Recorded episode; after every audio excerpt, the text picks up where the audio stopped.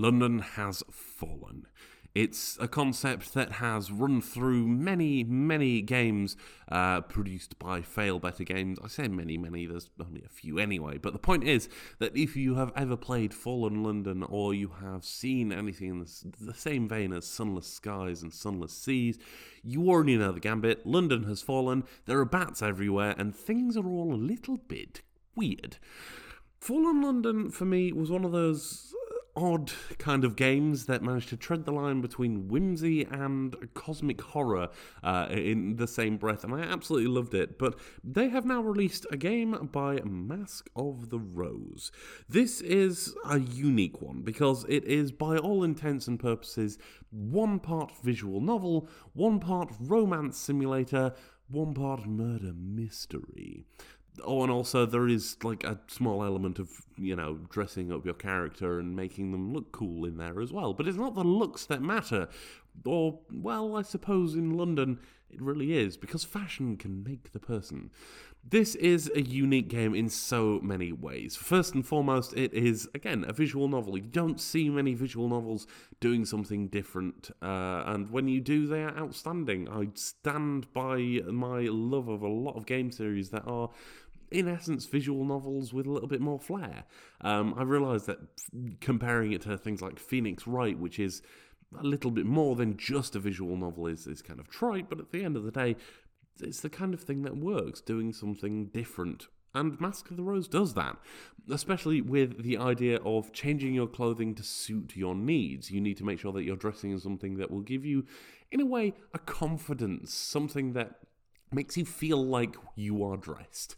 Uh, you know, whether that be wearing a pin that gives you more authority or wearing clothes that make you feel more like you can get out there and rough it with the sailors and things.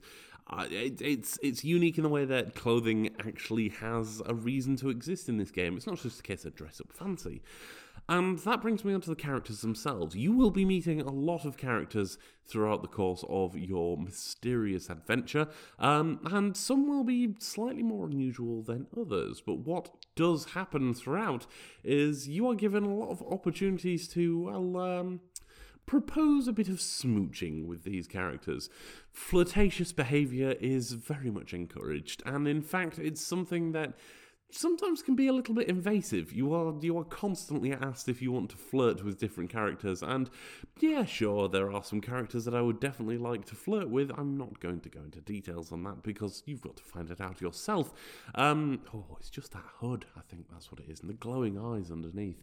I'm getting off track here. The point is that you will meet a lot of different characters. Some of them will be your perfect partner, and who knows, maybe you'll find love in this weird new world. One of the unique things about it is that it takes place at the fall of London. It's not just a game that's, you know, set so many years in the future as previous ones have been, but this is a game that actually shows you the calamity that's happening around you and the, the things that have happened to the different characters of the story. It shows you the sort of evolution of this world, and I love the way that it tells, it tells the story. Failbetter Games have consistently been good at writing engaging and wonderful narratives. But it's not without its flaws. So, as I've mentioned already, the romance aspect to it is, well, it's a big part of the game. It is one of the sort of the pitch points of, of, of, the game, as it were. But it also can be a little bit invasive sometimes. You might be talking to a character because you want to get some information, and all of a sudden the game's like, oh, you want to flirt with them, don't you?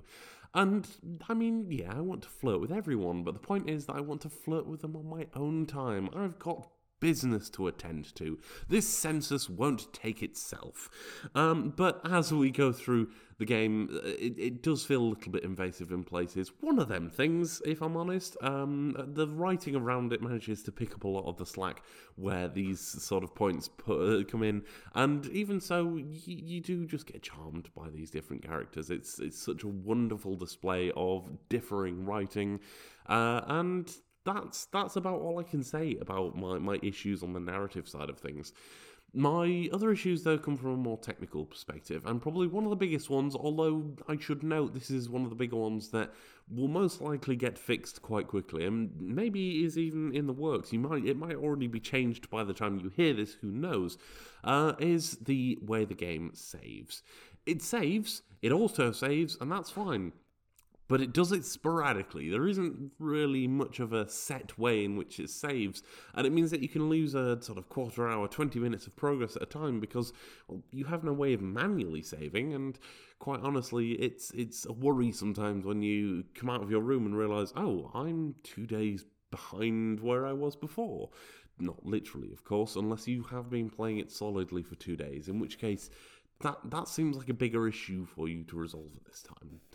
All that I can say though is if you enjoy narratively fulfilling games and if you want something a little bit more quirky in the Fallen London universe, Mask of the Rose will be right up your alley, which coincidentally might be a little bit closer to the one you love now that London has crumbled all around you.